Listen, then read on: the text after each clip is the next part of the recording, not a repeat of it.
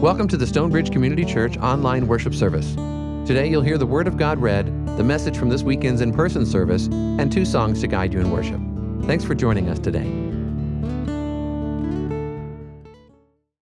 So, we are continuing our sermon series entitled Intended for Good, where we're looking at the story of Joseph in the book of Genesis. And this week, I'm going to read Genesis chapter 39. And I just want to prepare you. I'm going to read the whole chapter. So if it sounds long and like it's going on forever, well, it kind of is, because I'm just going to read this entire chapter and this whole story here. I remember, too, I once read in a book about preaching where the author recommended that the preacher choose long passages so that it would be harder for a preacher to just make stuff up. And at first I thought that makes sense, but then I really realized someone who's just going to make something up is just going to ignore the scripture, however long it is. So I'm just choosing to do a long passage today just so that we get the full story here.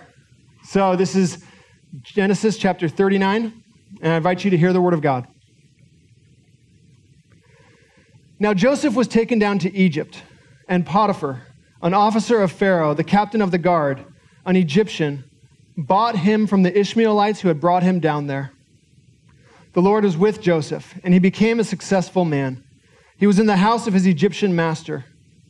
His master saw that the Lord was with him, and that the Lord caused all that he did to prosper in his hands. So Joseph found favor in his sight and attended him. He made him overseer of his house and put him in charge of all that he had. From the time that he made him overseer in his house and over all that he had, the Lord blessed the Egyptian's house for Joseph's sake. The blessing of the Lord was on all that he had in house and field. So he left all that he had in Joseph's charge, and with him there he had no concern for anything but the food that he ate. Now Joseph was handsome and good looking, and after a time his master's wife cast her eyes on Joseph and said, Lie with me. But he refused and said to his master's wife, Look, with me here, my master has no concern about anything in the house, and he has put everything that he has in my hand. He is not greater in this house than I am, nor has he kept back anything from me except yourself, because you are his wife. How then could I do this great wickedness and sin against God? And although she spoke to Joseph day after day, he would not consent to lie beside her or to be with her. One day, however, when he went into the house to do his work, and while no one else was in the house, she caught hold of his garment, saying, Lie with me.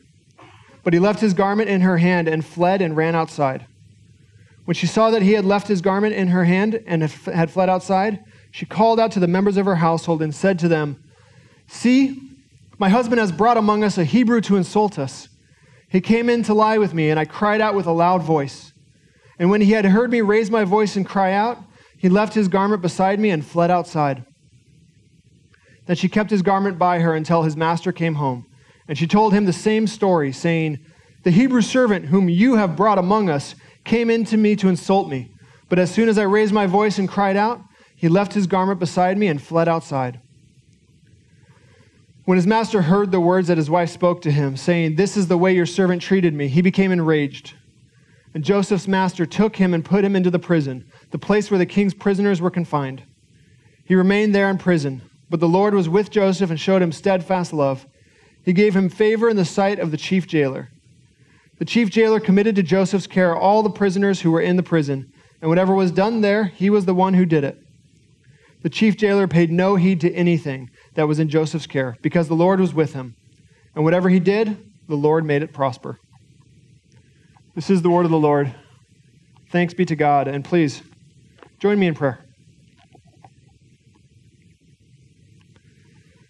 Lord,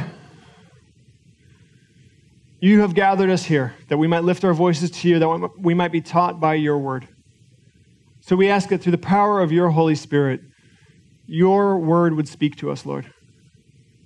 We ask that through the power of your Holy Spirit, we'd be shaped and formed into your likeness, reflecting your character in this world. So, Lord, speak to us and guide us now. We ask this in the name of the Father, and of the Son, and of the Holy Spirit. Amen. So this week we get a little bit of scandal here. Sometimes when you read the Bible, it almost sounds like an episode of The Bachelor or Bachelorette. Derek knows what I'm talking about. He's a huge fan of the show. right? I'm just kidding. I never watched that show either. My wife does and tells me everything about it as I'm watching it too. But this week we get some scandal here. Now, just as a way of recap, to remind you all of where things have gone, Joseph received a dream at the beginning of his story. When he comes on the scene in Genesis 37, he receives two dreams that basically tell him he's going to rule over his brothers someday. His brothers don't take kindly to those dreams, so they decide Joseph has to go. So at first they're going to take his life, but then they decide, let's just sell him into slavery. So that's what they've done. They've sold him to these Ishmaelites. The Ishmaelites then take Joseph down to Egypt, and he's sold to Potiphar, and that's where this story picks up here. And like I said, there's some scandal to this story. And I have to say, the way that it plays out, if I'm Joseph, one of the questions I have is God, could I have a different type of prosperity here? Because through this story, Joseph does the right thing every step along the way. Potiphar's wife wants to take advantage of him. He's a slave in the household. She actually has power over him. But Joseph refuses. Over and over and over again, he refuses to cross a boundary that has been set by his master and by God. Joseph does the right thing. And God does make him prosper in the small ways. He's able to manage a household. He's able to help that household to prosper. He's responsible. He can make good decisions. But if I'm Joseph, I'm sitting there saying, God, could I have the type of prosperity that doesn't land me into slavery and then into a jail cell? Can I have the type of prosperity that keeps me from these terrible, terrible situations here? And I'll just confess that if I'm Joseph in that prison cell at the end of this story, I would be complaining like nobody else. And I think for good reason. Most of us, I think, would be looking at all these circumstances and pointing out how unjust all of this is. Joseph refused. Joseph did the right thing consistently. And yet he still ends up in jail. Surprisingly, though, we don't get any record of Joseph complaining. The writer of this story doesn't tell us that Joseph ever raised his voice against the Lord here while he's there in jail. Instead, what does Joseph do? He puts his head down and he continues to do the right thing. He continues to try to be faithful with the skills God has given him. In this way, I don't think this story is an exception for Joseph. When you look at the Bible, a lot of the times when you read about the human characters in the Bible, you realize pretty quickly most of these people are far less than heroes. Though we try to lift up the human characters as heroes, most of them aren't. I mean, think about Abraham. We know Abraham has a lying issue. He, he lies at least a few times. And by today's standards, Abraham has some very complicated relationships. He's the father of the faith, and yet he's in an incestuous polygamous marriage. He has two wives, one of whom is his half sister, and he has two concubines also. It's a little problematic. He also treats Hagar in a pretty horrible way. Or look at Jacob, Joseph's father, Abraham's grandson. Jacob is essentially a trickster who hustles people he, he schemes, he deceives people over and over again. Or jump ahead to King David. We sometimes lift King David up as a hero. But go back and read David's story really closely in 1st and 2nd Samuel. King David was a disaster. When you look at how he actually reigned as king, he abuses his power with the story with Bathsheba, as we all know about. He violates her, then has her husband killed, and completely abuses his power as king for his own self gratification. And then he can't seem to make a decision. His children end up killing each other, starting a civil war. And then Solomon, his son, who's supposed to be the great wise king, he ends up setting up idols all throughout Israel. He taxes the people far too heavily so that when Solomon dies, the nation of Israel splits apart into civil war. These are not the signs of heroes, of people who make good decisions. And sometimes I think we can be a little too quick to make heroes out of the human characters in Scripture when the point is that God is actually the hero.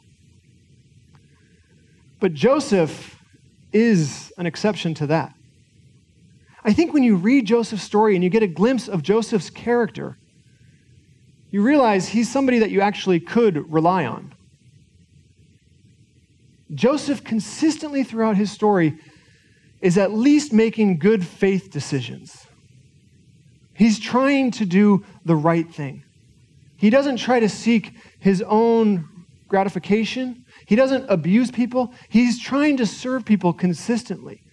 So for me, throughout all of the Bible, Joseph's character stands out to me the most. He's one of the easiest characters to look to and to say, you know what, I like this guy. I want to be like this person. But it's surprising to me because he also has some of the greatest challenges in Scripture. And what exactly is it that sets Joseph's character apart? Why is it that he continues to be, to act in good faith, to be faithful to what God has called him, seeks to serve others constantly wherever he is? I think one thing that we learn from Joseph's story and that we can take in life in general is the fact that character matters. This is important. Character matters. When I say character matters, let me just clarify a couple things though. When I say character, I'm not saying moral perfection. That's not what I'm saying here. Nobody's going to be morally perfect if you're human. And Joseph, while he has good character, he's not perfect. He has a little bit of an issue reading the room in a number of stories. He gets that dream about how he's going to rule over his brothers, and he doesn't seem to understand how to communicate that dream well. He's a little annoying in that. And a few other times in the story, he doesn't seem to read the room well. He doesn't seem to understand how people are going to respond to him. He has this kind of naive faith in people, it seems. And it gets him into trouble. So he's not perfect. But like I said, you read this story and you get a glimpse of this person and you realize he's trying to genuinely serve God and serve others. He's trying to be faithful to God and he consistently tries to use the gifts he has to bless whoever God brings into his life. So when I say character, that's what I mean. Not that we're going to be morally perfect, but that we are at least trying to care for others. That we are at least trying to be honest, have our words match up with reality. So that's when I say when I say character, that's what I'm referring to. And when I say that it matters, I'm not talking about it mattering for salvation. We're not talking about working towards salvation or being good people so that we are therefore saved. It's not a transaction. When I say character matters, what I mean is it matters for the sake of the witness of the church. We have this hope, this hope that God has overcome death in Jesus through the cross and the resurrection. We also lift up Jesus as Lord. But Jesus gave us extensive instructions on what a Christian's character should look like. The people of God who follow God have a standard of what character should look like, of how we should behave, of how we should use our words, of what words we should use. And whenever we as Christians ignore the character that Jesus lays out for us, or whenever we support leaders who ignore the character that Jesus lays out for us. We send a clear signal to the world that we don't believe what we say we believe. That in our actions, in our support, in our words, we don't actually believe Jesus is Lord and that the way of life He lays out for us is the right way to live. We all know people who have walked away from the church, who have strayed from the church. We all know people who have never grown up in the church, who now look at the church with skepticism and don't trust Christians. The number one reason they'll give you is because of hypocrisy. And it's not that Christians haven't been morally perfect, it's that too many of us have taken the character exemplified in Jesus and set it aside and decided other things were more important, like power, like influence, like control, like security. And every time we do that, it hurts the church's witness and it gives people good reason to not trust us. If in our actions, in our words, we don't actually show people that we believe that Jesus is Lord, that He understands how to live best, why would they trust us? Character matters for the witness of the church so that this hope that we have can spread. But here's the tricky thing I can't just say to you, have a good character. And you can't just say to yourself, there's a checklist of things that I'm going to do. And start trying to do that. You're, you're going to fail. You're going to send yourself down a spiral. That's the tricky thing with this idea of following Jesus and actually living life the way Jesus tells us to. The more we focus on ourselves, the harder I think it is to actually live up to that standard and to exemplify that character. And this is where I think Joseph can actually help us here. Why is it that Joseph seems to be able to maintain this character that God has given him? To remain faithful to others, to remain faithful to God despite the circumstances? Why is it, though, even though it would be easier for him to just go along in some sort of scandal with Potiphar's wife, he refused? And why is it that when he lands in jail, the first thing he does is start serving the keeper of the jail? I have to think that it goes back to that dream that Joseph had. The dream that he was going to rule over his brothers. The dream that started this whole story off. All of Joseph's story needs to be seen in light of that dream that he's given at the beginning of the story. And I think it's easier to remain faithful to God when you have a picture of what the end goal is. When you have an understanding of how God is going to end things. When you can trust in that picture, that vision of how things are going to end, it makes you less insecure it gives you a confidence in the way things are going to play out. Joseph is there in prison. He's having all of these down moments where he's sold into slavery, he ends up in prison. But I have to think that in that moment, he knows he had this dream. This dream is going to come true. Whatever may happen in that moment, God is going to fulfill that dream. So, in that moment, Joseph is able to set aside insecurity, to set aside fear, to set aside anxiety, and to respond confidently lifting up the standards that he knows God holds him to, regardless of whatever the consequences may be. And Joseph experienced bad consequences for doing the right thing over and over and over again. And guess what? We as Christians will too. But we can do so confidently, faithfully.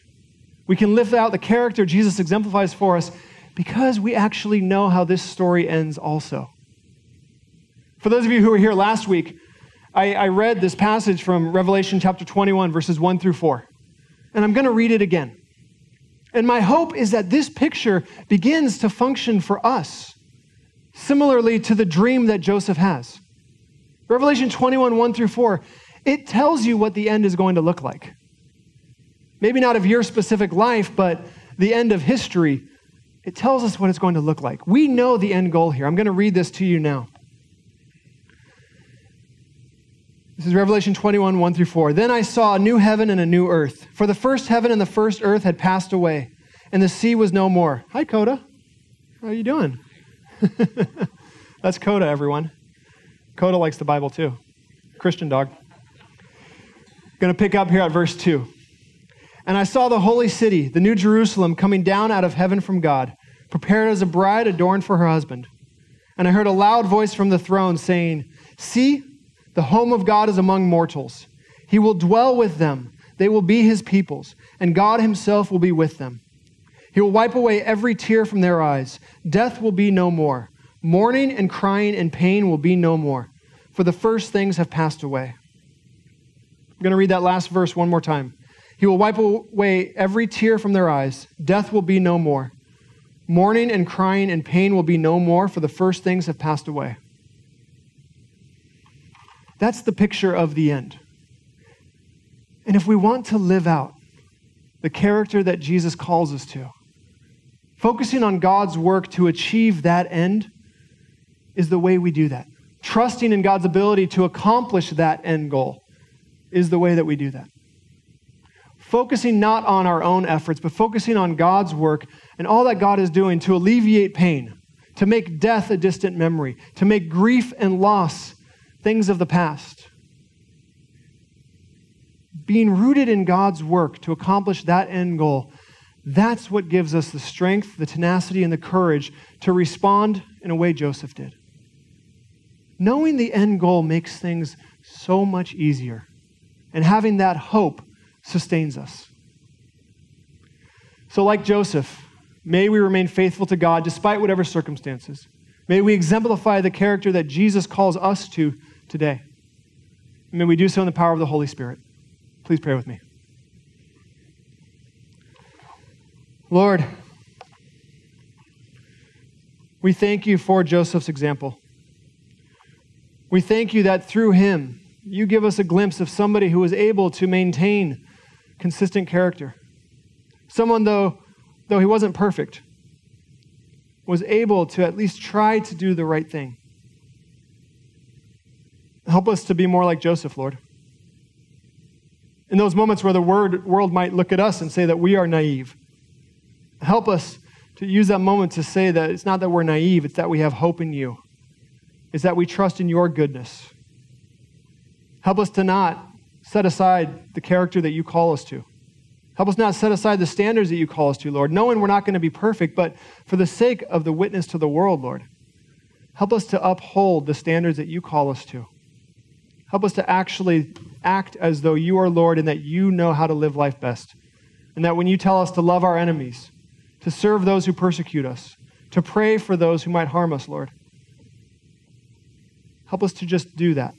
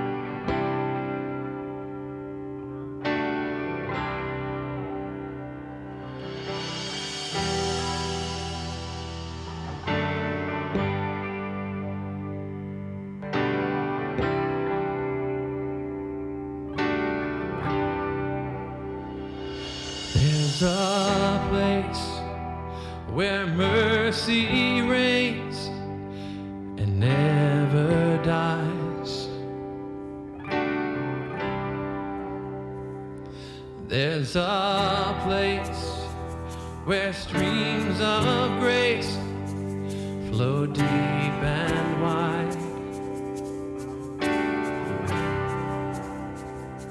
Where all the love I've ever found comes like a flood, comes flowing